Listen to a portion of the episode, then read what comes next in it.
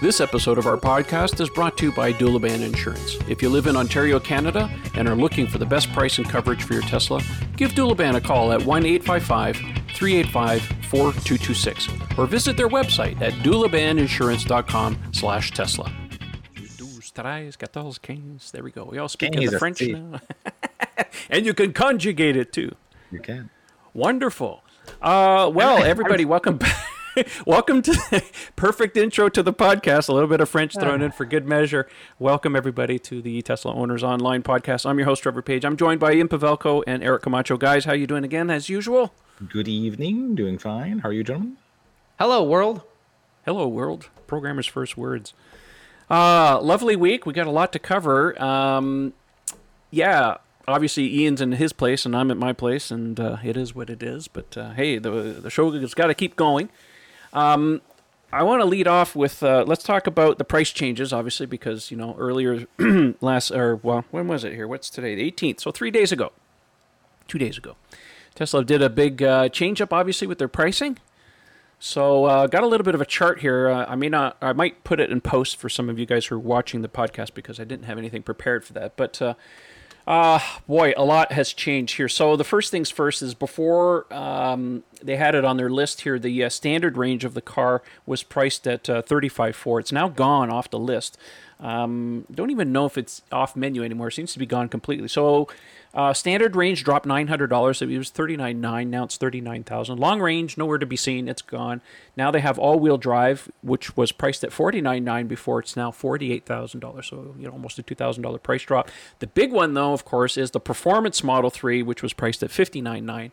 Now it's dropped to fifty five thousand. Although there's a caveat here, you can actually get it cheaper because the Performance Model 3 comes with the standard 20 inch wheels, and you can order the 18 inch off menu. Mm-hmm. And I think the discount is like 5000 bucks.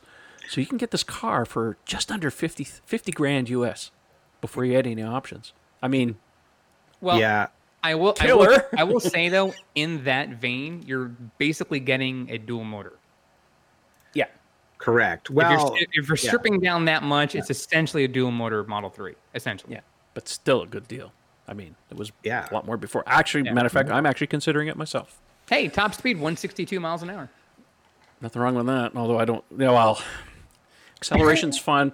Legally, you can't drive anywhere at those kind of speeds on roads, so top Legally. speed doesn't really matter at the end. not of the here day. anyway. Yeah, yeah, In exactly. Germany, you can.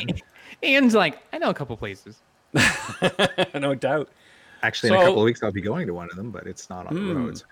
So if you're in the Um, market for a Model Three, the best deal uh, right now, if you really want performance, obviously is a Performance Model Three. It's a you know it's a great great value, I think. I, I should add for all my, my friends here in Quebec, um, there's another substantial piece of news because the Canadian um, price has dropped to 74.9. That means the car is now eligible again for the full $8,000 rebate in Quebec. So not only your MSR keep P cap is what seventy five. It's exactly 75. And I think it, that they did that very intentionally here is they brought it just, what is it, 100 bucks under the Yeah. limit. So now it qualifies. So not only did the price of the car drop about, what was it before? It was 81, 82. So it's dropped to about $6,000 and you get an additional $5,000 rebate because previously any car that had gone over 75 was only eligible for a $3,000 rebate. So you're, you're getting, what is it? I just figured it out. There was but six thousand dollar rebate and an additional five. So the price of the car, effectively, as of this week, has dropped eleven thousand bucks. If you don't think we're going to see a lot of Performance Model Threes in your neck of the woods. that's it. Mine is no longer a unicorn. It's just going to be one in a sea of millions. Uh, the other piece of information, obviously, is uh, contrary to what uh, Elon had said previously, the standard color is now a pearl multicoat white, not a solid white, which really surprised us because, uh, you know, obviously pearl white was, well, here, anyways, it's a $2,000 option. I'm very happy to see that. I know I love white. So for me, that's an extra nice freebie. If I was going to order a car, I was just going to order solid white anyways, but multi coat pearl, pfft, extra bonus on that one. I like that. Which, by the Uh, way, props to the Tesla team for actually having that consideration. To the realize we made the announcement, there was then some dialogue internally, and they said, you know what, right. we're going to make it easier on ourselves. We're just going to go with the pearl white. So good for them. Yeah, um, Elon had said that the service team had convinced him not to go with the solid white because it affects too much service down the pipe.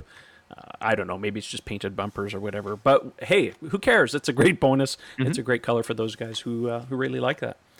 So yeah, uh, good news on Model Three. And you know what? I, and I have to point it out there. I mean, a lot of people are, are obviously upset about price changes. Price changes. We've talked about this before. It's not the first time Tesla's done it. It's not going to be the last time. I have a feeling once the Maxwell technology comes on, volumes even keep increasing. They get their costs down. Model Three is going to keep getting cheaper. I mean, it would not surprise me to get below sub thirty-five thousand dollars eventually, even on the standard range plus. And uh, there's a good chance they may even be able to get eventually, maybe even sub thirty thousand dollars. So, I think you know, the economies of scale. Yeah. I, I think I think at the end of the day, what's happening here is Tesla's pushing very aggressively to get into all kinds of new markets, um, and and they're being vicious and, and ruthless in getting the price down on this car as fast as that they can. I think it would not surprise me eventually that they get this below the pricing that they originally planned. I mean, it's got to hurt them internally to think, you know, look, we promised thirty-five thousand dollars, we still haven't really technically met it yet. Um, I'm sure that they would love to be able to get that into more and more hands, um, despite the fact that they say it's an appreciating asset. Right now, before we see anything with FSD, it's not an appreciating asset. I don't believe any of that stuff. But, anyways, enough talk about that. Let's move on a little bit. Uh, Model S obviously saw. Oh, yes, go Well, ahead. I, want, I want to clarify one thing because I know we're going to get a bunch of questions on it. Um, that off menu thing with the uh, with the Model 3 Performance, where you can get 18 inch uh, and it drops 5,000 bucks.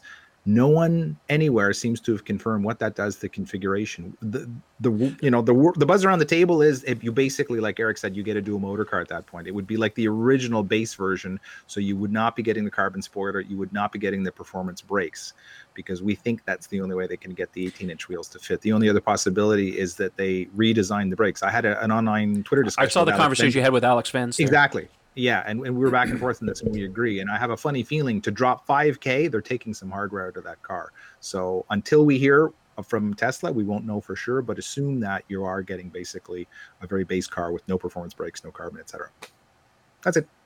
Okay, good point. We'll keep an eye on that as soon as we find out. Uh, we get some definite, concrete information about that. I might even call Tesla just to confirm myself, just to see. It'd be good because a lot of people are asking, and there's it's right now it's dead air. That. Okay, well, um, I'll get on that maybe tomorrow. Do it. Uh, uh, Model S and Model X also affected by price changes. So the standard range Model S and the standard range Model X gone doesn't exist anymore. They're only offering the long range, the performance, and the performance with ludicrous. So a long range Model S uh, is now eighty thousand dollars. It was eight, it was eighty five hundred uh, eighty five thousand uh, be- to begin with.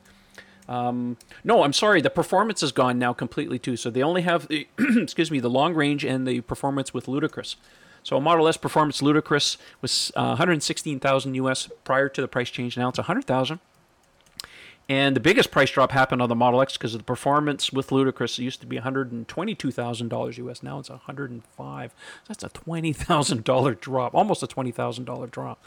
So uh, yeah, I mean, if you're upset about price changes on the Model 3, think about the poor people that bought a Model X uh, and paid the extra twenty thousand dollars um, that were not a prior owner because as prior owners before there's a little bit of a caveat there where you could order a Model X and they would or a Model S of course and you would get the ludicrous option for free.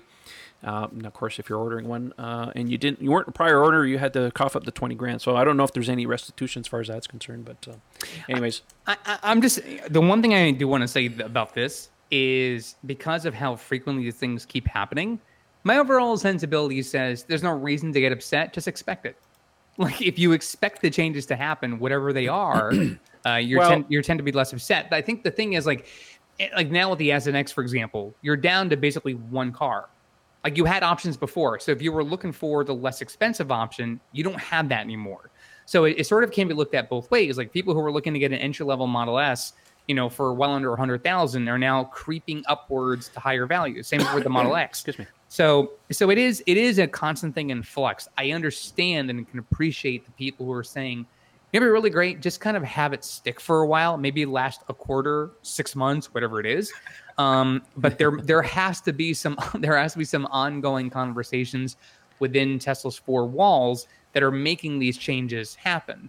Um, but because of how s- rapidly in succession they're happening, it just is more alienating and more frustrating for a lot of consumers. I, I would agree with you. And the thing is, is that you have to understand this is not our first rodeo. We're very well versed in this and this price changes and policy changes changes at Tesla.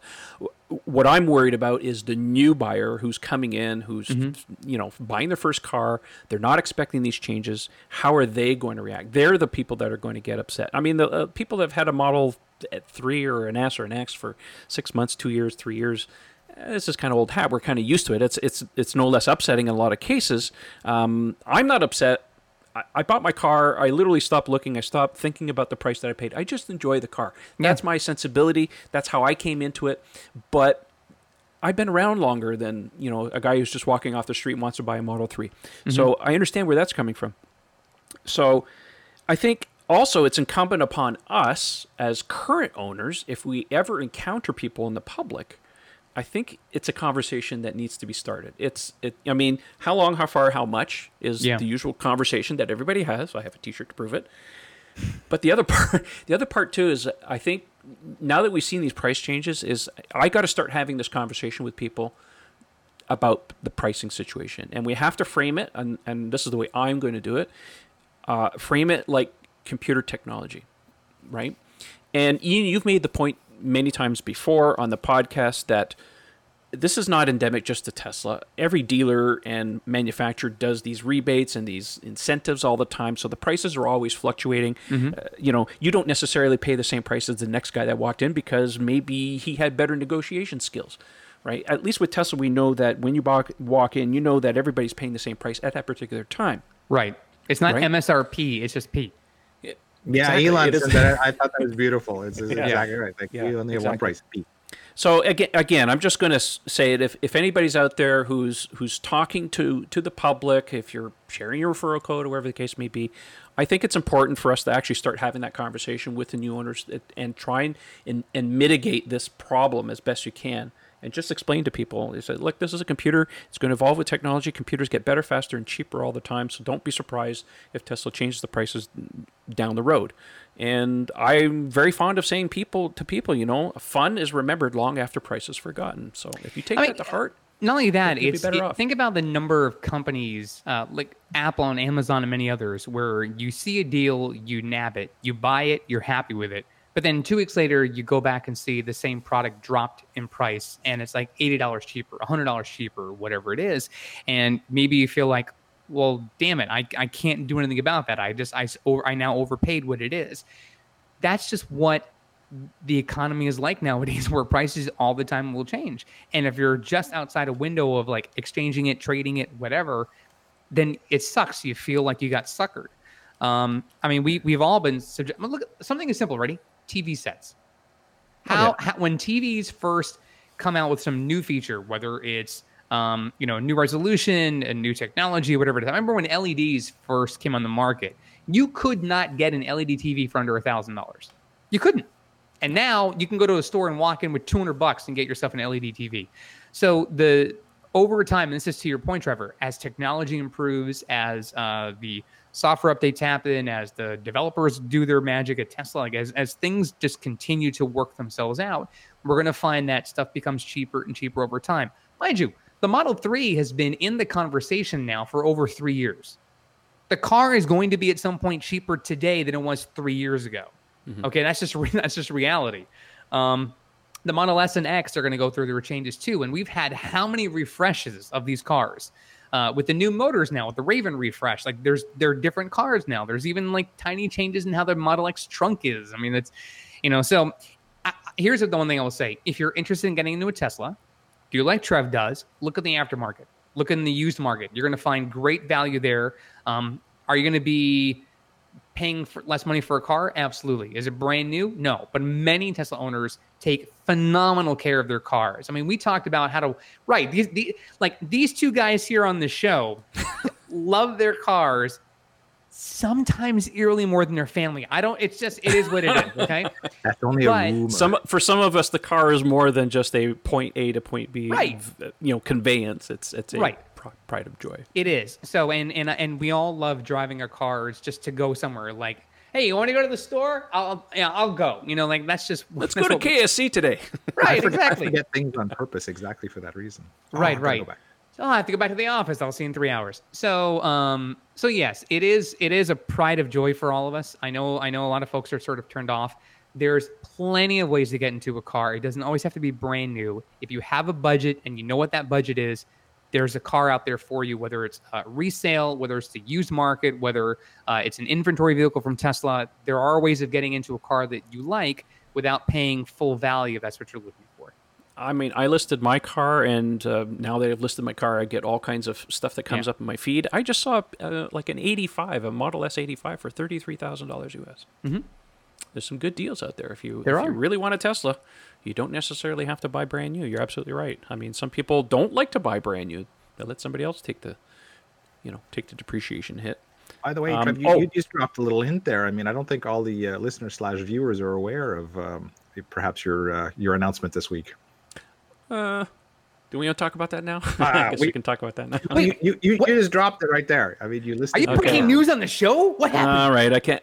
um, well, okay. So I, I, I put it out on Twitter a couple days ago, and I just did a video today after I detailed my car again because it was a nice day.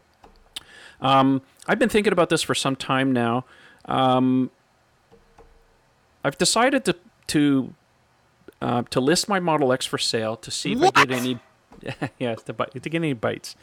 Now, I'm not defecting. I'm still going to buy another Tesla as long as I get my ask. If I don't get my ask or close to my ask, I'm not selling the car. I mean, it's it's I love it too much.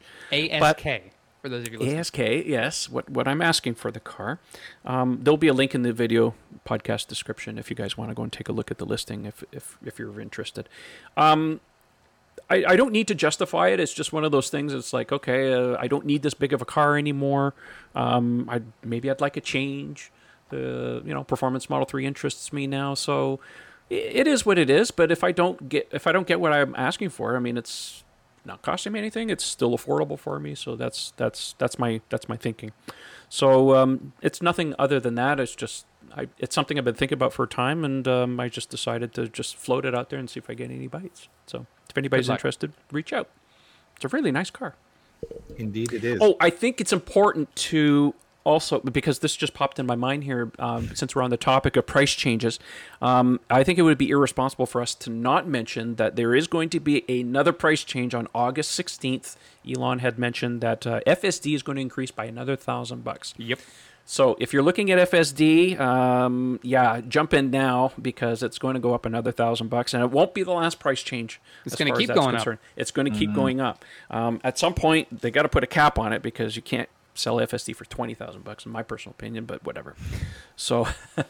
Uh, yeah, so if you're looking for a car or you're looking into added aftermarket, whatever, uh, jump in because uh, yeah, nobody likes price increases on something like that. So, anyways, August 16th is the date. Um, Elon also floated that that is possibly as close as he can think of um, the release date for Enhanced Summon. That's the one that everybody's been waiting for. For those of you who has uh, Enhanced Autopilot or have paid F, uh, for FSD to get that.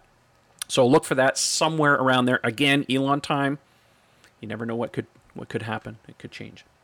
Okay, so we'll leave it like that. Um, you guys can take a look at the uh, price changes on your own stuff, but there are some deals to be had. All right, let's talk about uh, Motor Trend. So Motor Trend just did an interview with Elon Musk. And uh, they uh, kind of reflected a little bit back on the significance of the Model S because they awarded it the ultimate car of the year. Um, again, links to all of these um, uh, articles that we're talking about will be in the podcast. So, anyways, there's a short video. It's about three minutes, three and a half minutes, uh, where they talk to Elon. They also did a subsequent video that they put out on Twitter, which is actually on their website. It's too. It's kind of funny, asking about some questions to Elon. It's, it's not Tesla related. It's just kind of funny. Um, Eric, any thoughts on this? Um, because uh, um, I'll give you a chance to talk. It's not just about me. Oh, hey, thanks. So uh, the first thing, and I thought the most important takeaway, is that Tesla affirmatively says a hot dog is not a sandwich. Uh, I thought that was really critical. So Inquiring minds want to know. I'm just saying we live in divisive times, and uh, you know, you, you tell someone a hot dog's not a sandwich, all of a sudden you got you know every which every, every which people might actually not vote for in elections, but they'll actually say what what a hot dog? Oh my god, all bets are off. So, um, the few takeaways I had were uh, really twofold. Uh, so the first part is with every interview that Elon gives, and I know um, uh, Frank Tolson was there too, but every every interview that, that they have always reveals something. So for him to talk about the cars he drives, I thought was interesting. Uh, he he drives an S first and foremost. That's his daily driver. That's his daily driver. Uh, and then he has a Model 3 Mhm. and then then it, performance Model Three performance, and then he has the Model X for the kids for the family. Yeah. Um, so I think it was cool that he sort of like listed them in, in that order. Like we know he's got all three cars, which is just interesting for him to say like, "These are my babies. I love my babies." Um, the other takeaway is, you know, when when Motor Trend sort of bestowed this award, and you know they were like, "Oh, thank you so much. We're appreciative," and that sort of thing. You know, for them to talk about the the history of the S, the, the perfections they had, like they got they they kind of dove into, um, you know, even like the slightest millimeter. Like they talk about, we don't want to make the car too high because then it would look terrible. We wanted it to have that sex appeal uh, in the chassis. So to to kind of get that insight, which I'm sure in some form or fashion has been mentioned before, but to hear them even still talk about that car like they were still designing it, um, you know, as if they just did it yesterday morning. And they're like, you know, we we just we we try to squeeze every possible dimension of this car. We knew we started with, you know, the wheelbase and the floorboard and the battery pack and yada yada. And then of course now you got the carpet, so of course that adds thickness. And then they get into well, we wanted headroom and so forth. So I, I it's just insightful to hear the two of them go to that length to share that insight because it's it, I, I don't get bored hearing that. It's just great to see these two genius designers uh, go into that much detail over things that we generally overlook. Um, even now with the the model y design like you know you could you guys saw the car in person. A lot of folks have been drooling over this car. And i can't imagine every rendering every sketch every you know conversation just going okay what else can we get out of this you know can we can we add this feature can we do this design change can we you know the model x i mean imagine the model x conversations about the front glass you know what i mean like The, the design conversations for that must have been mental. Oh, when you I mean, look at how incredibly complicated it is and how different it is from I think with the else on Model X, road. it's Model X is one of those cars that's like they didn't know when to say no. Oh no, yeah It's like, yeah, let's do that. Yeah, let's do that. But you know what, though? To their credit, we're going to try something. If it fails and blows up in her face, so be it. But damn it, if we get it to work, watch out. Those uh, Falcon wing doors was probably the most complicated thing ever done. Oh, yeah. Oh, they. I mean, I marvel at every Well, time and they, I and they admit it, too, multiple times on record. I marvel at those things. Every time they open Yeah. and close, I'm like staring at. them, going, Jesus, the work that went into that. The amount of frustration that they experience uh, in design and, and repairs and everything else with those when they first came out was a nightmare. But once you nailed it, it's like the space program. Mercury and Gemini had their issues, and once they, once you finally got it, damn it, we're on the moon. and Always got to work a little space into there, Eric. That's No, but, perfect. but, but seriously, like Well, you know, especially this week. Come on. It Yeah, is exactly. right. I mean, hello. blame you. So, um, so yes, for those of you that don't know, 50 years ago, this time we're actually on our way to the moon.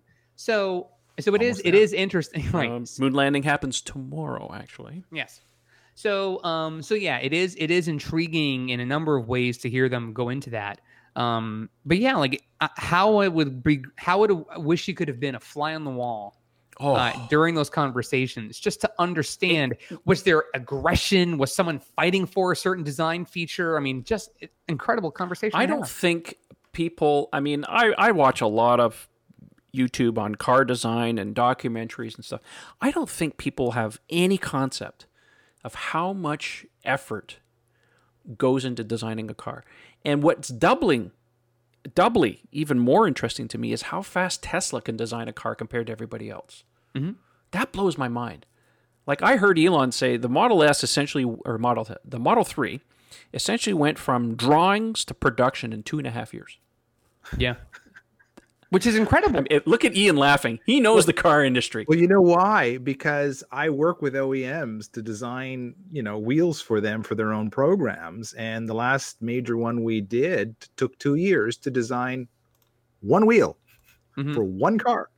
Two years for a I mean- wheel. I mean, These look at guys did Volks- a whole car. in that, You know, I was gonna say, look at Volkswagen, all the designs they have, all the different sketches. Like, I mean, that takes a long time to get. But even once the rendering is out, okay, now go build the car. That's actually not an easy thing to do. Just- and and Tesla didn't have a foundation to start from. They built the first electric car from the ground up, specifically electric. They didn't have, you know, a lot of like examples to look at and go, okay, well, that's how you how it gets done. Like, no, they had to basically rebuild it from from the ground up. I think it's important to also mention too that you have to put that into context. When Ian says two years to design a wheel, that's concurrent with other programs that are going on at the same time. It's not like they spend two years on the wheel, then move on to the engine, and then you know, you know what I mean. There's, So there's just thousands of engineers all around the world working on other things. e- exactly. I So you know, this is from the hey, this would be a good idea to yes, it's rolling out the factory door. So exactly. So you have to put that into context. I mean, Mm-hmm. most of these large manufacturers have thousands and thousands and thousands of engineers working on not only those components and subcomponents, but also multiple product lines.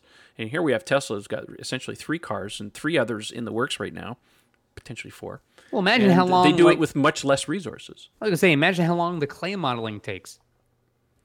Well, you know what? There's a really good presentation. I'm sorry to go off on a tangent here, but there's a really good presentation by uh, Javier Verdura.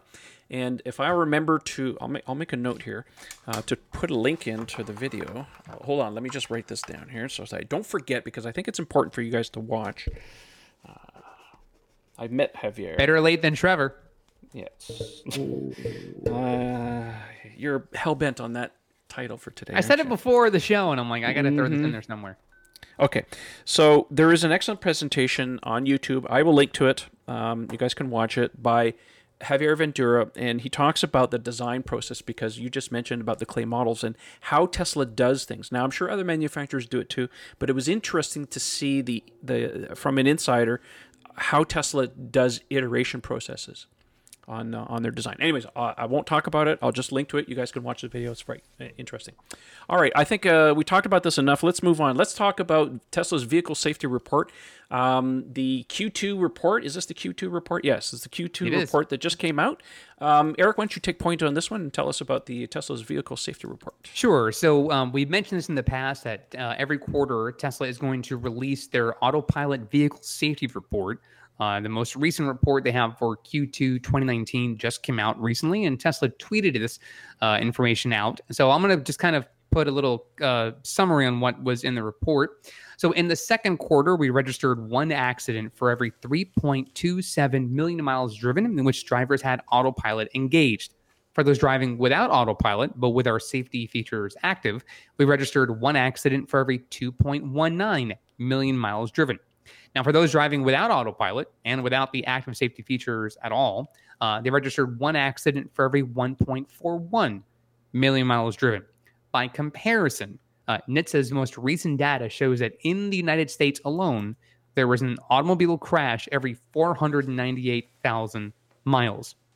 So, in short, this report says that if you have a vehicle with autopilot on, uh, you are eight times less likely to get into a vehicle accident than a car without any of that stuff. So that alone is an impressive figure that it's eight times safer driving a Tesla just for that reason alone. It's wonderful news because autopilot, despite all of its fancy baubles and features, it is about safety at the end of the Yeah. day. So um, yeah, nice to see this. So uh, look for that every uh, every quarter. Tesla's going to put out one of these safety reports. So um, if you guys are into data and you want to check that out and give somebody some proof that Teslas are safer rather than just live paying lip service to the whole thing, or somebody gives you a bit of a, a jab in the side, oh, well, you can you can tell them. Uh, let's talk about a new supercharger. This is the one that just opened in Las Vegas. Now, Tesla just put out a tweet today. Viva Las, Vegas. So, Oh, no. yeah, How are we really quite. I mean, you can look at it. I'll, I'll put a link to it again. You guys can watch this, but it's just kitty corner.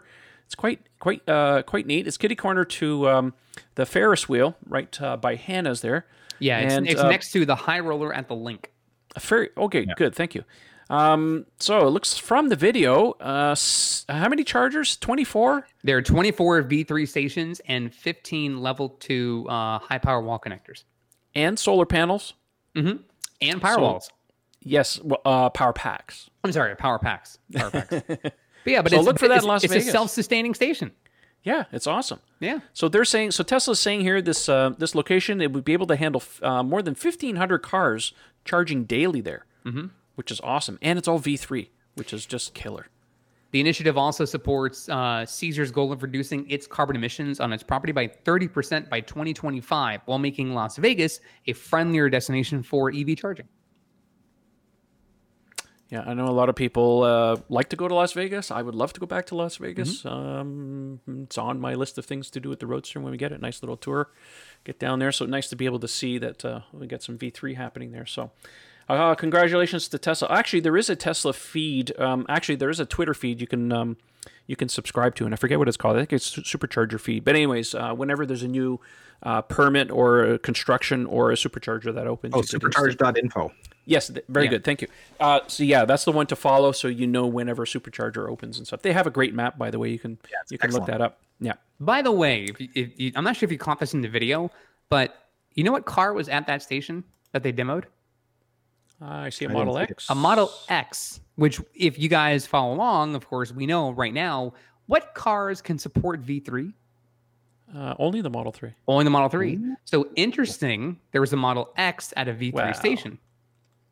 I Could there be read- something down the pipeline? Who knows? Tinfoil hats on. Okay. Let's go. Um, the the answer is eventually yes, but I don't. I would not read anything into that. That's just it is just took a intriguing. car though. Why pick that as the demo? You're absolutely right, Eric. I find that fascinating. Well, the Model X shows well. I'm just saying.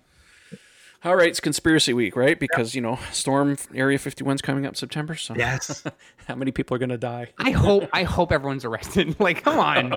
Can we not do this? I, I hope that's all that happens is they get arrested. You are forewarned not to go on government property. Can you wait, please? Just stop with this You nonsense. do realize that was a joke that somebody put out, and then it got out of hand. He was I just like, know. Uh oh. Man, I can't. Don't get me on this horse already. You know what? If it just turns out to be a little Woodstock and it's harmless, great. But uh, anyway, Woodstock this was is not, not the harmless. Area 51 I'm, I'm just podcast. Woodstock was not harmless, man. Uh, well, you know, you know what I mean. You know I what know. I mean. All right, let's let's talk about mileage. Uh, someone unbelievably just set a new world record on a Model S. Uh, Hans-Jörg Gemminen. Did I pronounce that right? Amigan? Gemmingen? Uh, my gosh, he just crossed 900,000 kilometers. So, for those of you who are not on the scientific uh, measurement system, that's 559, 350 miles. sorry, sorry, I had to. I had to. I cannot help myself. Um, anyways, uh, he says he's running on a second battery pack. So, that is amazing. It's a P85 Model S. Original red. Motors. So that's amazing. Uh, that's just crazy. 900,000. 900,000 miles. All I know is our friend Raphael Teslatino was looking at the number, going, "I'm coming for it." Gold. Gold, man. there is a leaderboard. I don't have it in front of me right now. Yeah. There is a leaderboard for the Model 3 for those who have the highest um, Mm-hmm. mileage on there. I know a friend of mine who got his Model 3 a year ago, and I think he has mm, close to 100,000 kilometers on it already. Holy cow! Yeah, he does Uber, he does a bunch of stuff, but the guy's he's a maniac. He drives everything with that that car. So, anyways, Rob, you know who you are. so, congratulations, Hanyurg. Uh, oh, I did it again. I didn't pronounce his name, Mr. Geminin, on uh, on that incredible achievement. And of course, he's not stopping. The car's still going, so chances are he's going to hit a million kilometers on this. thing. Before the year's even over. Yeah, exactly. What's he doing with this thing? Is he doing a taxi? I don't know. Do we even know? I have to reach out to him and see. Crazy.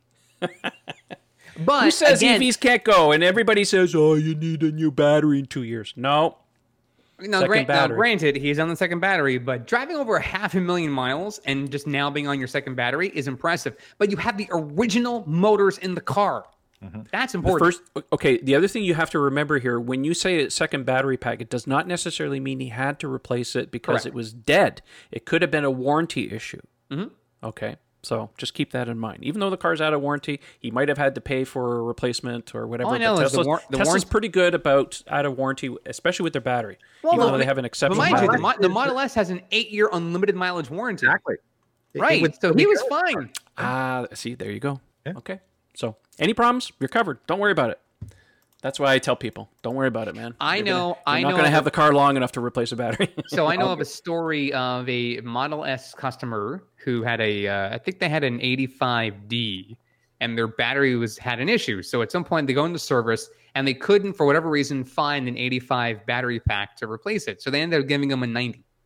nice. So they ended up leaving the badge on the car because they couldn't, they didn't want to replace it. But they had an a- an 85D with a 90D battery pack. I've heard of stories like Yeah. that happened. I have a friend of mine who uh, who has a signature Model X P90 D ludicrous, and I don't know how he managed it. Um, I actually I, I talked to him and he said that it uh, there was a very short window where some people were allowed to do an upgrade. Anyways, he has a unicorn. He has a, a signature signature red signature series Model X with a 100 kilowatt hour battery. Wow. Now he paid very dearly for that battery, mm-hmm.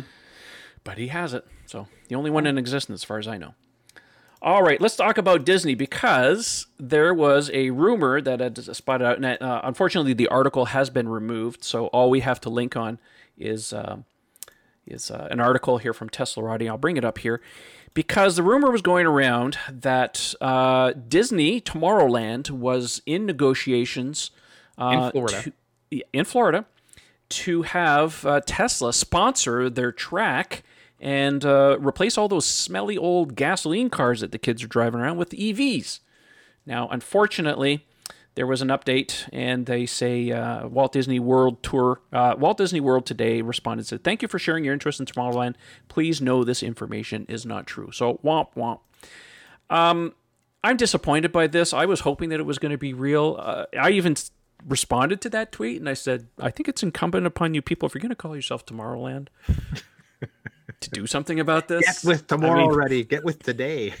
Exactly. It's not really Tomorrowland if you're still driving gasoline cars. And think of the poor snowflake children.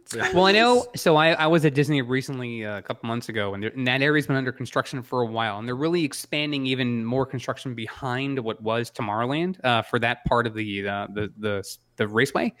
So um, they are going to have a new track, new cars. Uh, it's designed to be clean, safer for the kids, uh, still family friendly. Uh, but yeah, they're they're doing away with the gas cars altogether. So you're not going to have the and all the exhaust and the fumes. That's that's long gone. Um, the fact that Tesla's name won't be on it as a sponsor of any kind uh, is sort of, you know, it, it is sad by and large, but it's not going to change what their designs are for this new version of the raceway. It is going to be clean, energy efficient vehicles. It just won't be Tesla branded electric cars. Um, but you know, that's that's okay. We But still would- have you know what? I think for Tesla it would have been the easiest thing for them to do. Just give them there, slip them a few bucks, sure. sponsor it. I mean, think of all the kids, the exposure. But but being being how large and powerful Disney is, do you think Tesla's getting a good deal on that if they're doing sponsorship? Well, irresponsive of the fact, but I'm just thinking about the public relations. I mean, let's face it, as owners, kids get the Teslas. Yeah. You know, these people that are nasty, noisy, noisy negativists on, on, on Twitter and the internet talking about Tesla has a demand problem. Uh, uh, no, as owners, we know firsthand. The kids get it. Where do you think all these cars are going to go to in a few years? These teenagers and kids are going to grow up aspirational. That's what they wanted. They want to buy Teslas. There's lots of demand. Uh, you But got that- kids now They're going to be driving these things. But actually, Trev, you just nailed it. That's precisely the point. I don't think they need to spend the money. They sell every car they can build right now, and every kid in my neighborhood when watches me goes by, he's like, it, like Oh, I can see a little uh-huh. finger poking out, you know, and they're waiting there for the bus. I mean, they're they're already on board. I mean, they they don't need any more selling. So I think Look at the rocker panel damage. Okay, well, there's that coming up. We'll explain that reference. Oh, Uh, yes, but but no, I I- I think kids are already kind of sold at, at this point in time. You know, when they're when they're really trying to watch their their p's and q's and, and keep the profit margins up. I I don't know it's the right time. Maybe in five years when they're going to be more flush with cash and looking to expand even further, that would be the move. But right now, it's like they're doing amazing. Like I mean, just, just, just No, there's no- the demand. I don't think gets you much return at this stage. No, I, I, I- and I don't disagree with you. I just thought, I mean, if they had a little bit and maybe it worked out, who knows? Uh, you know, sometimes with this stuff, there's always a little bit of nugget of truth. Who knows? Oh, I, I no Anyways. doubt the conversation happened. It's just it's not it's not going to execute right now. I, I think it's too bad, but hey, it is what it is. I mean, I, I'll, at the end of the day, Eric is right. If they get rid of those smelly gas cars on, on, I'll be happy because that's one thing I actually do remember from going to Disney. Yeah, uh, yeah it's not not cool to be hanging around that that, that, that area.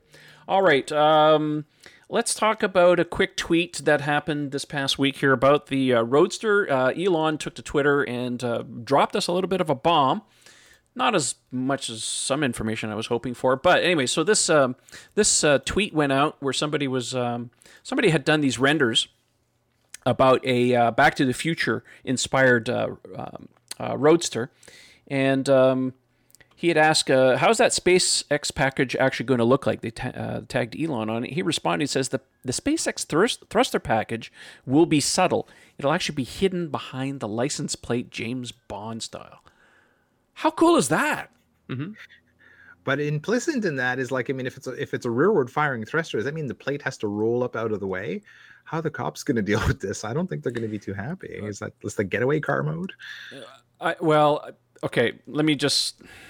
I mean, this can go several different ways. Uh, whether this package is legally allowed to be used on the streets is one ah, thing. A track, whatever. Maybe it's a removable plate when you need to use it. We don't know all the details yet. True. But the fact that they're hiding it, mm-hmm. oh, this is going to be a sleeper. I had this conversation with this somebody today. Um, you know, we know that the price of the Founders Edition is two fifty US. The base price is going to be two hundred. What do you get for that fifty grand? Not a paint job, I hope. Something's going to be in there. So, mm-hmm. is it going to? Is the SpaceX package going to be? What do you guys think? Is it going to be separate, or is that going to be part of the Founders Edition? Like, what? What gives? What do you think? Any thoughts? Hmm. Crickets. I, you know what? It's it's How it's cool would that be, though? But it, it's one of those things where like there we know so little about what they're doing with this car. Um, You have no idea. well, I saw I saw the killing ren- him.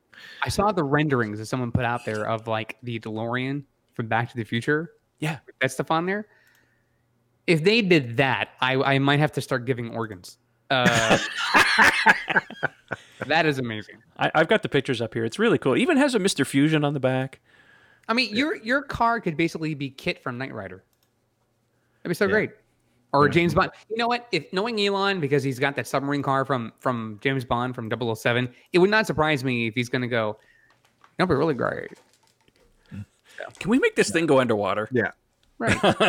That's the next one, right? I'm sure that conversation's gone around the table here. we got what found kind of doors. Crazy we can, crap right? can we come up with today? Yeah.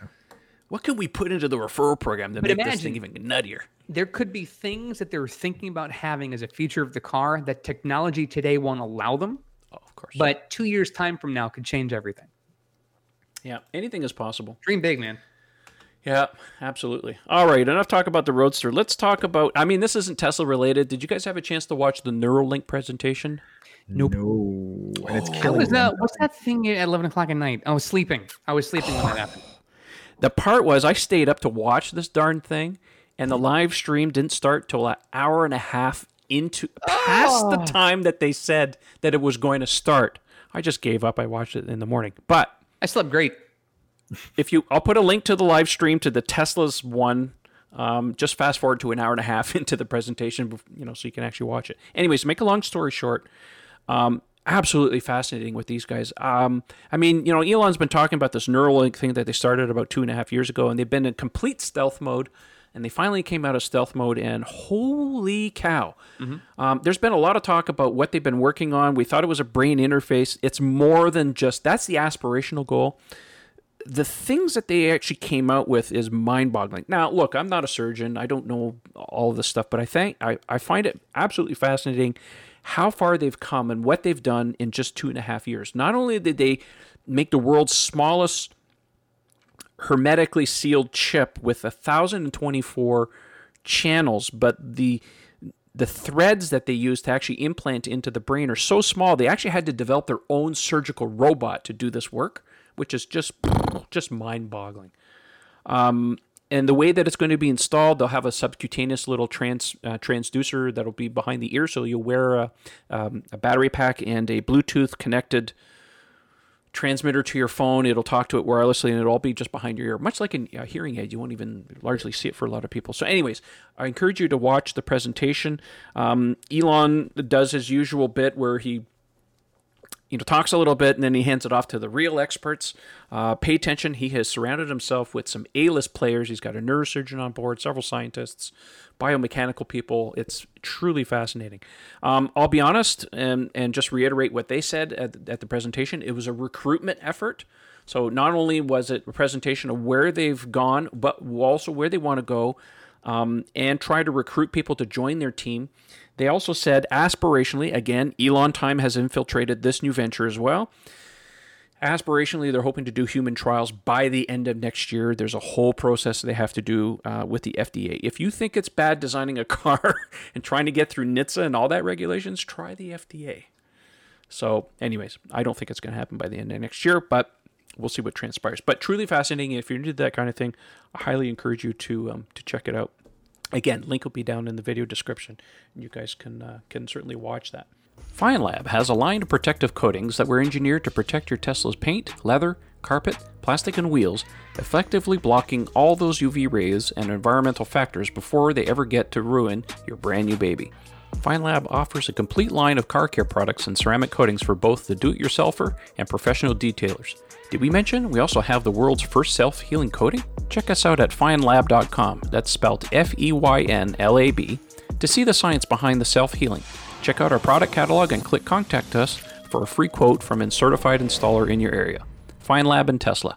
We were meant for each other. We're almost at the point where we can talk to, um, or actually start answering uh, viewer questions and lis- uh, listener questions. But actually, Ian, you have something that happened to you and um, why don't you tell the people about what, what's happening here? And he graciously graciously sent me some photographs. Uh, so try not to cringe too much. I'm going to put Ian over on this side so you can see what's going on. All right, Ian, take it over. What happened? yeah, this is this this was not even for public consumption. It's just Trev saw the picture says, "Oh my God, you got to tell the story." It's like, yeah, okay, I'll, I will publicly admit I'm an idiot because it should be known. I can no longer hold back the secret. I am an idiot. So one of the ways I manifest this was uh, a few weeks ago in a parking lot. I had um, pulled into a spot and waited while my dearest uh, trotted into the store to pick up a few things. And of course, being a Model 3 owner or a Tesla owner of any sort, you always have to find the most remote, faraway spot, preferably next to a median, so no one can park, at least certainly on more than one side of you. So even when you're sitting in the car, I have this OCD habit of doing this. So I snuggle right up to this little median at the end of the parking lot and back into the spot, and um, I'm goofing around playing with the, the games, etc. And a few minutes later, she runs back out of the store and hops in the car. And just as we're driving out of the spot, she says, Oh, there's so and so from the office. So, what do I do? Is rather than looking where I'm going, I immediately turn to the right as I'm pulling out of the spot, completely forget there's a median beside me that I can't see, crank the wheel to the left, hit the accelerator, and hear, it's pretty much as accurately as I can reproduce that sound. And that's the most horrifying. Here's the picture you ever want to hear. And while that's happening, the whole left side of the car jacks up about four inches. So what I had done, friends, was drive the car stone cold sideways into the median. So right behind the uh, driver's uh, fender well, I punched basically a fist-sized egg uh, dent into the rocker panel, and then drove the entire car right up over um, the seam weld in the body at that point. So I basically split that whole lower uh, plastic casing in half. Mm. That's that big. Was you know, this the, the, the was this the, the, passenger side rear mm-hmm. wheel nope. or the front? It's the it was the driver's side front. So just the oh, just okay. behind the driver's side front fender edge is where uh, it punched in, uh, and then the car drove up it continued onwards into the meeting. And of course, then the only thing worse than that is you now have to put the car in reverse and listen to the whole sound over again oh, as it scraped itself off. I mean, I rather I would have rather had all the hair torn out of my body simultaneously. Um, but uh, yeah, that was no fun. So, what happens in that case? Well, I am extraordinarily fortunate to have a large cadre of friends. Uh, one of them is my buddy Tim, who's been working in the uh, body shop industry for 30 years, and he's a whiz bang uh, body tech. So, uh, I called him about an hour later and said, Tim, I broke the car. And you could hear the trauma in my voice. So, he dropped everything, ran over the house, looked at it, and said, bro, it's going to be okay. It's going to be okay. It's going to be okay. kept repeating this until my blood pressure came down to, you know, some normal number. And then, good to his word, he says, Look, just go to Tesla, get the molding, bring it over to the shop one day. And he's really lucky. The shop he works at, he's an independent contractor there, and they let him do things after hours on his own terms. So he said, Bring it in. I'll fix up the whole thing for free. Un- unbelievable, but true. These are the kind of friends I have. I am blessed. So uh, yeah, he did this for me uh, and did a stunning job. As a matter of fact, that side of the car now is better than the original rocker panel on the passenger side. So I've I mean, got the photographs up here that you yeah. sent me. The second photograph is the uh, part where you know there's a little bit of uh, uh, duct tape at the top there, but you can see where he's uh, ground yeah. down the paint down to the metal and you know pulled out some of the pock marks. Uh, this photograph shows uh, some of the Bondo work that he's done. Yeah, that that in and of itself was fascinating. I mean, I love watching Tim work. Anybody who works in the body shop industry, if you're a body shop tech, hats off to you. This to me is magic. It's like alchemy. It's wizardry. I, I don't understand yeah. how people do it with that level of skill. He literally did that entire job, start to finish, paint dry in three hours.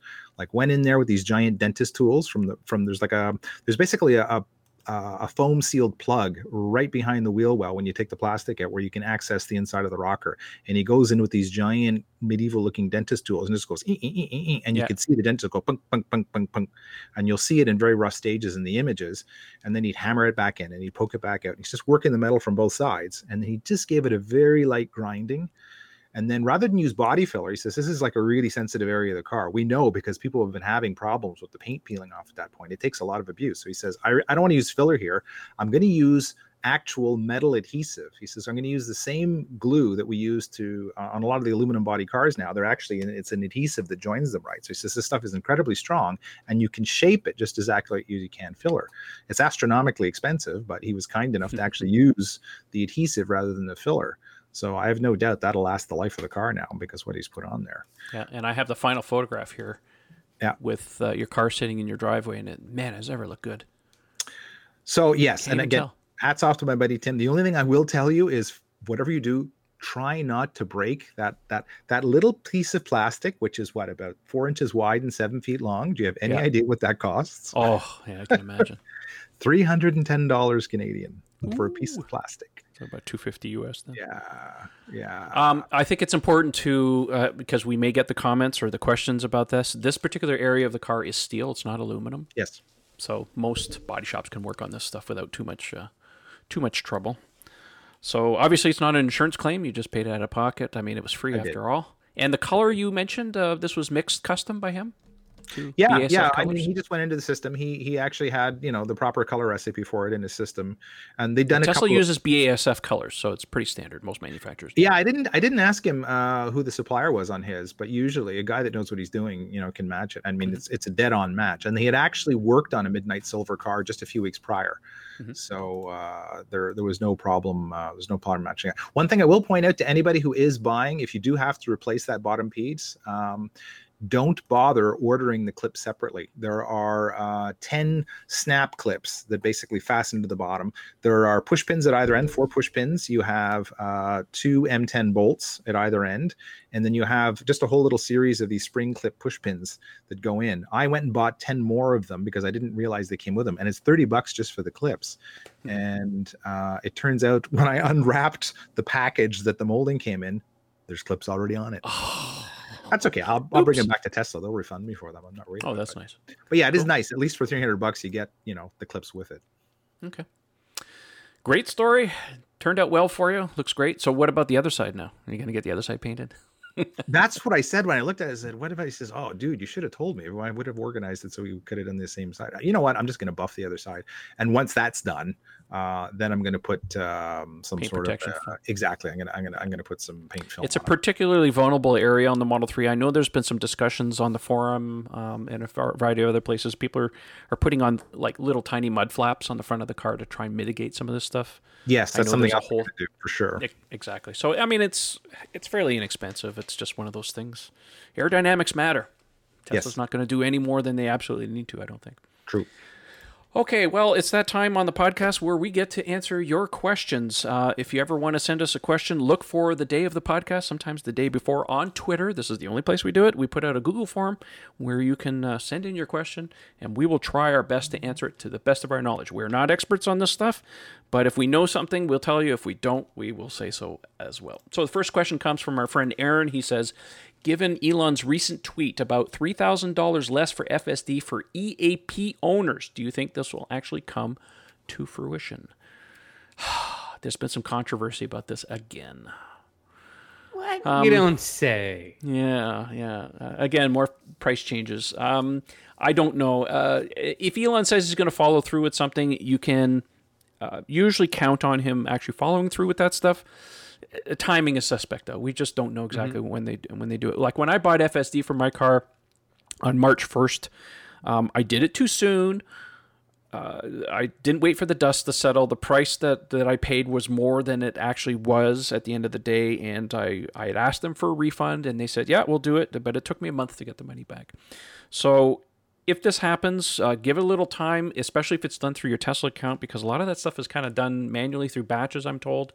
So some of that stuff takes some time to filter through their systems. It's not necessarily immediate. So if that's of a concern for you, Aaron, uh, just wait it out a little bit. And as soon as uh, um, as soon as it's actually announced or it happens, Tesla will a either contact you or just follow us on Twitter, and we'll let you know, um, you know, when that happens, when or if that happens.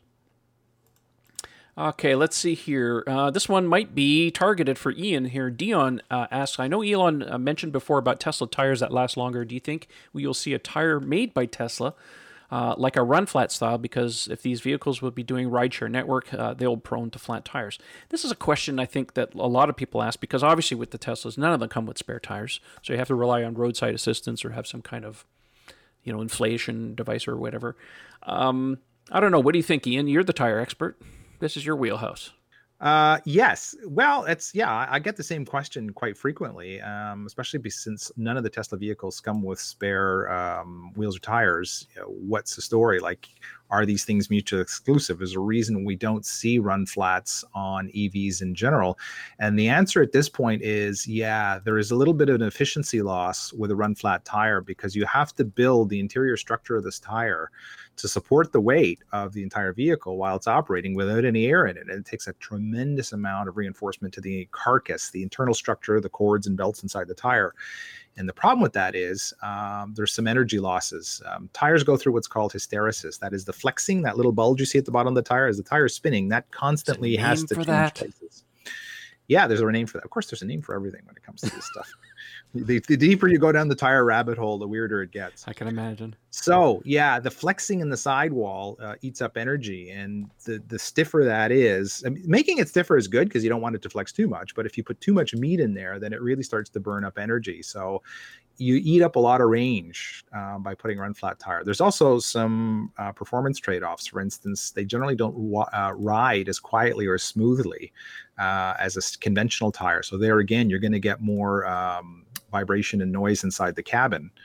Um, and that's gonna that's gonna cause some other issues. Um, so the bottom line is yeah at this point in in time you're not going to get optimum range and you're not going to have as quiet a ride on run flat tires. So i don't think that's why so far we've seen anything on an ev and in the short term i don't know. Maybe, maybe at some point we will we'll see something down the road but uh, for now you're much better off with a conventional tire. You the designs tend to be a lot more efficient. But if somebody wanted to put some on, you definitely can. There's nothing to stop you from doing it. The one thing you should be aware of is every uh, tire manufacturer's policy in terms of what type of wheel you can mount it on is a little different. I can tell you, uh, somebody who uh, works with uh, building wheels in the wheel manufacturing and designing, you can put a run flat tire, anybody's run flat tire, on a conventional rim. However, a lot of the tire companies will tell you you should be using what's called an EH2 plus rim, and that is the little bead hump, that little safety hump inside the rim, which holds the tire in position in the event that it goes flat. That is slightly more pronounced on a run flat rim. And the reason for that is if you take all the air out of it, it it's an additional safety feature to keep the Yeah. tire from debeading, you know, and, and coming off the rim. Now, we've done all sorts of tests on run flat tires used on conventional wheels, and we've never run into a problem with it. But from a liability standpoint, you might want to get an EH2 plus wheel, depending on the manufacturer. Some of them now, like I know um, Bridgestone, for instance, has an entire line of aftermarket run flats uh, that are designed to work specifically with conventional wheels. I believe Nokian also approves their run flats to work on conventional wheels. So as long as you get something that's designed from the get go, then there's no problem. So if you like the security of the run flat, um, there's no reason you can't do it. It's just expect to take a little bit of a range hit, and you might find them a little bit rougher riding. Yeah, I saw on uh, Twitter this week in a few different places that there's, I mean, there's this meme going on where some companies develop these tubeless, airless tires. They basically they never run they never run flat, whatever, because they're all flexible. Have you seen those? Oh yeah, well Michelin's been working on that. Um, I mean, a for lot of God- companies were working on this stuff. Yeah, for about 15 years, and Michelin is is the uh, is really the leader in the technology. What what really um, raised a lot of uh, eyebrows in the last two was about two months ago? Not quite one and a half ago i want to say. They signed a contract with gm gm's going to be the first one to put it onto a production vehicle. Really? yeah about five years down the road. I think it's around 2022 2023 something like that. Two years just to approve a wheel, right? Um, yeah there's and you saw yeah you saw a set of them running around on on a bolt so it was actually demonstrated on an ev which was was interesting. I have a lot of questions on how this is going to work. That's sort of beyond the scope of the show tonight. I could go on for about 20 minutes. I actually wrote a whole list of questions. We had a good discussion on uh, if you if you just look up airless tire Yeah. or um the Well, if you uh, find out more about that, it's I think it's worthy to have the discussion eventually on the podcast. Yeah, well, you know, again, I put the feelers out there. I'm waiting for some answers back because you know, particularly in cold weather. I mean, these are these are open cell tires. There's no sidewall structure to them, you know, and they're already using this. Uh, ATVs are using them. The military's messing around with Yeah. them. But I'm fascinated to know what happens when this thing gets full of ice and snow. Like, eh, Yeah. I'm I'm not so sure. Be interesting to see where the technology goes, though. Good. All right. Next question comes from Jeremy. He says, uh, I just ordered a Model 3 Performance. Congratulations, Jeremy. And was wondering, what do you guys use to clean your glass? We've had this question before.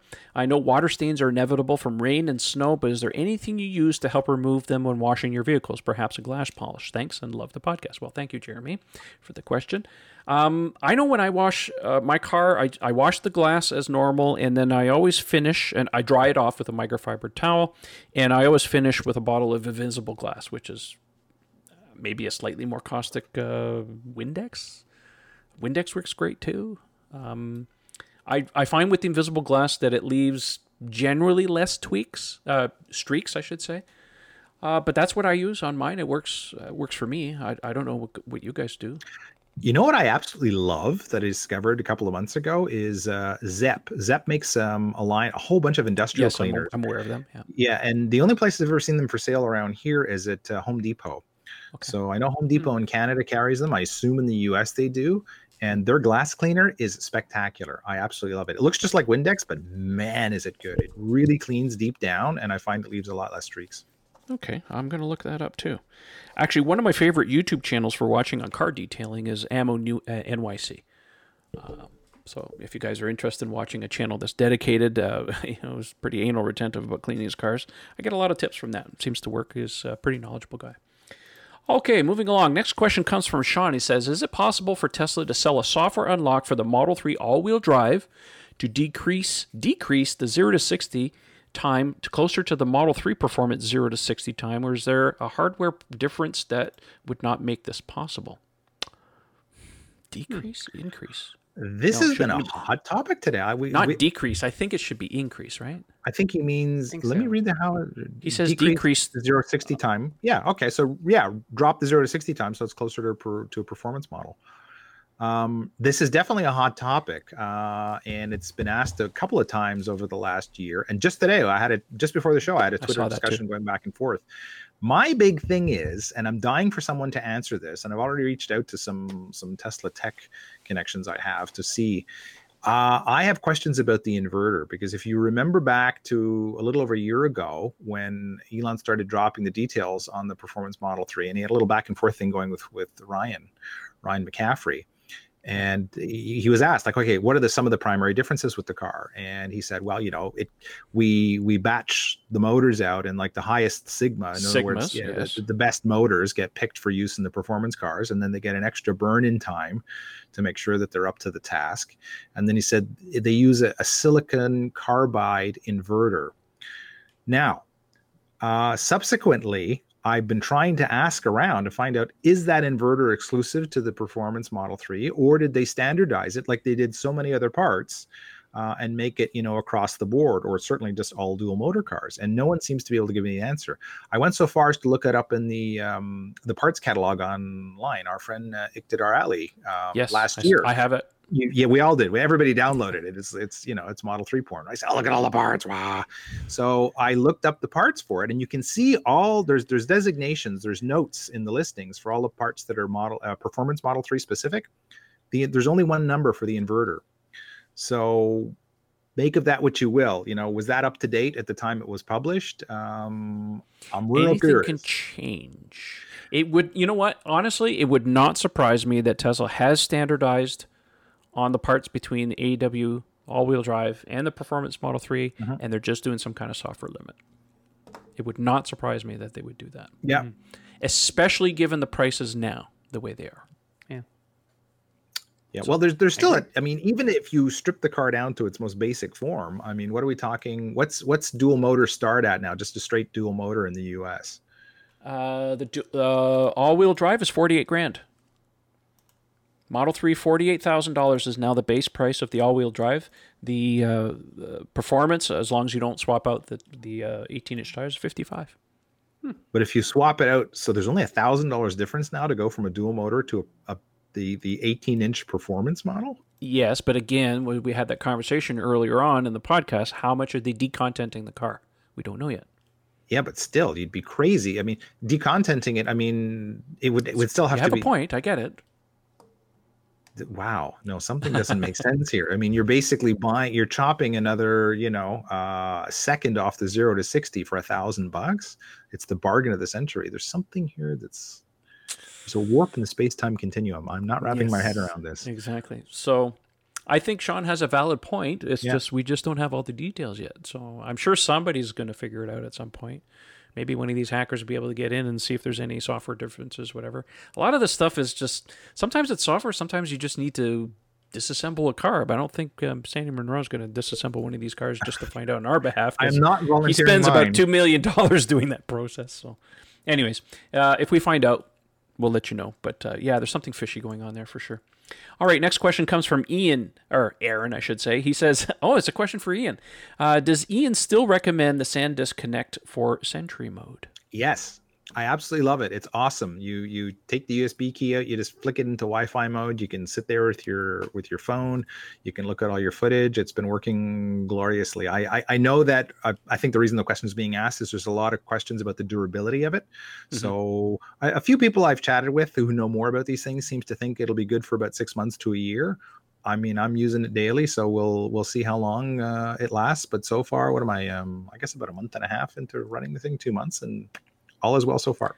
All I know is my USB key that I just formatted last week. I just stuck it back in my car and I turned on uh, the dash cam for the Tesla one, even though I have a real dash cam in my car. Uh, it's not responding again, so it probably needs to be reformatted. Darn it. Uh, don't. Moral of the story is don't use cheap USB keys or rely on them con- for constant writes. They're not really designed for constant writes. That's hard drive territory type stuff. So if you really want that kind of storage um, and longevity and stuff, um, SSD. I recommend the little Samsung one, especially if you have a Model Three. Get that uh, the um, the Jeda hub there because it's got a hidden compartment for it. I did a whole video about that. We talked about that. Anyways, moving on. Next, next and last question of the evening comes from Bill in Vancouver. He says, "I ordered a CHAdeMO adapter for my Model 3 when it suddenly reappeared on Tesla's website this month, and I received it this week. Any idea when the corresponding firmware uh, firmware will roll out?"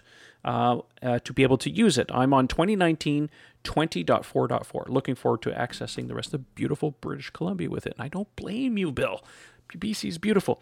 Um, so we know officially the software that you need is 2019.24.1 to enable this. Uh, I just got a notice, I think, on Teslafy, the channel. It's starting to roll out. So, how many extra things um, are actually included with that software update? Um, I don't know yet. Um, the fact that CHAdeMO is is enabled in there may or may not be in the release notes, but officially that is the uh, firmware version that you need uh, to be able to use that. So I know a lot of people have been receiving them. Um, I've seen plenty of my friends here locally have ordered them and got them. Um, our friend Jeff Leach just ordered his and got his too. So they're all waiting on the software update. So my understanding is that it's starting to roll out um, right now. Yeah, somebody posted a YouTube video. I want to say in the last 24 hours, demonstrating it, uh, and actually got. It took two tries. The first CHAdeMO try uh, charger didn't want to know. The second one did. They were only getting 24 kilowatts, but it was operating. So they're they're out there and they're working.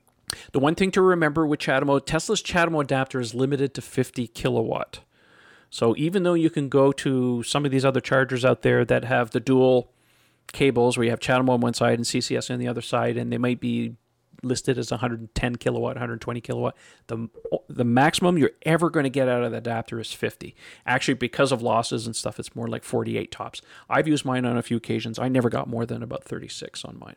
So it's great in a pinch if you're out in the boonies and you don't have a supercharger and you want something faster than level two, but don't expect supercharging levels with this thing.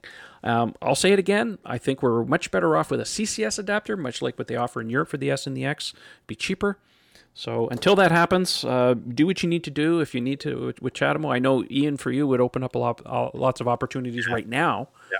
But my personal opinion, I, I, would much prefer to have CCS because over in Europe, uh, Model 3 supports, uh, Bjorn did videos on it, supports 120 kilowatt. Although he's had problems with um, some other adapters out there. So there's there's some handshaking going on, and I don't think it's completely sorted out yet. So.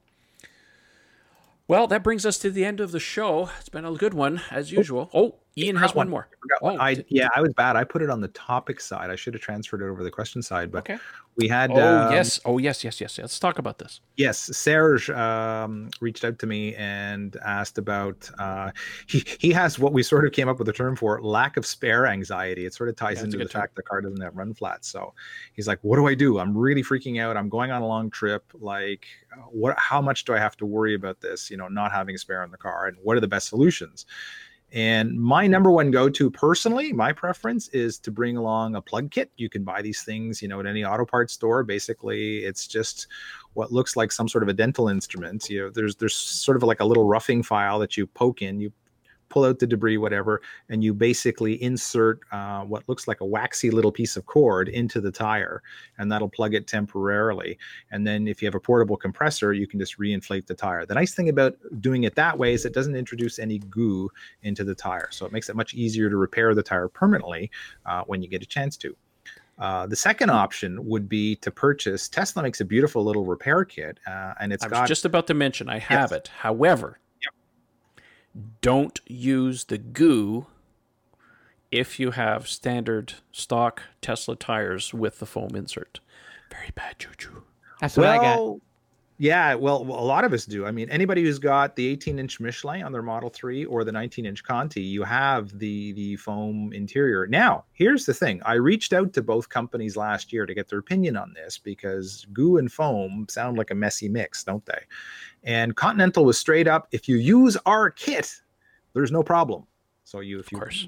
yes, of course, Continental makes their own beautiful little kit that's got the Continental goo and it's got a little Continental inflator kit. So uh, if you use theirs with the Conti tire, they will 100% guarantee the result. So no problem there. Michelin was much more evasive. They wouldn't say no, but they wouldn't say yes. They were kind of like, well, we don't recommend it. But that's why I recommend buying the Tesla kit because Tesla sells this kit uh, for all of their vehicles. So, regardless of which model of tire or which model of Tesla you drive, uh, they say it's compatible with all of them. And the important thing is it's also compatible with the ABS sensors. So, if anything happens to your ABS sensor and you've used the Tesla kit, well, I think it would be on covered. Exactly. So that's that's why I'm very comfortable recommending the Tesla kit. It should work with all their tires. That's what they're claiming. I, I have it in my car. Knock on wood. Never have to use it but I do have it. Well, it is a rare thing. You know, that's the beauty of modern tire design is like we've come so far in puncture resistance that uh, they these things are few and far between. But you really don't want to have it happen when you're in the middle of nowhere, do talk, you? Talk to Ryan McCaffrey about puncture resistance. Yeah, and it always happens in the worst place at like two in the morning in a pouring rainstorm. Poor guy, he's had so many nails in his tires and screws.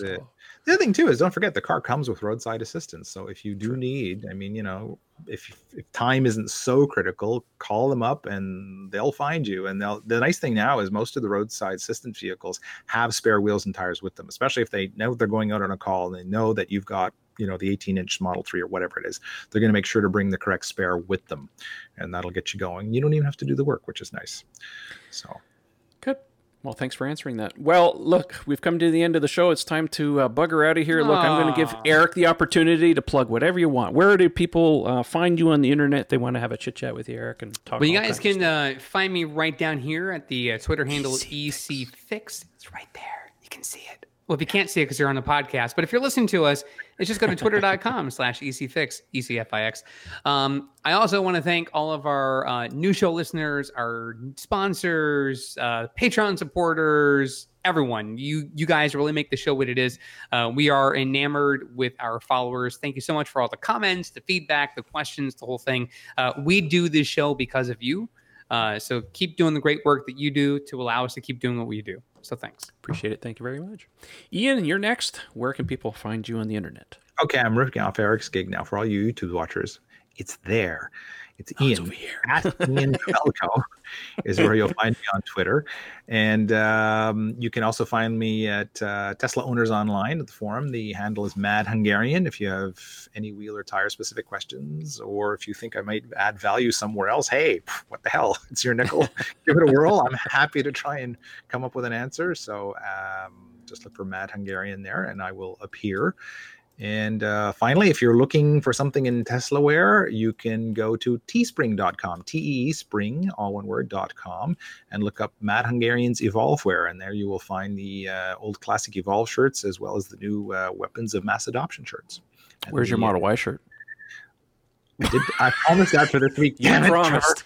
I You knew you were going to call me out on that. Oh man, it's been up up until the rocker panel smash. Life was fairly normal, but that consumed my life this week, so I apologize. But uh, days, we're days away. I work on Elon time. What can I tell you? It's, it's, Ian time. Yes, it's Ian time, which is worse than Elon time. Again, link link to uh, his uh, Teespring wear will be in the podcast and the video description, so you guys can go check it out. We love our shirts; we wear them all the time. Except I'm feeling a little uh, southern today. I'm wearing my Aruba shirt. All right, so my turn. My Oh. turn. No. Go, Yes. not go, go. Ah, okay. Well, as usual, if you want to have uh, a little chit chat with me, I'm very active on Twitter. The handle's Model 3 Owners. Check out the forum, Tesla Owners Online. My uh, my handle there is Trev P. And I want to say a big thank you to our Patreon sponsors. Those guys uh, really keep the show going, as well as our podcast sponsors, the great guys at Feynlab Ceramic Coatings, Duliban Insurance. If you're in Ontario, these guys have really good rates for Teslas. And of course, our great friends at EVANNEX who make fantastic Tesla accessories. That's it for this show, and we will catch you next time. Thanks for listening, no matter where you happen to be. And we'll see you next time. See you guys.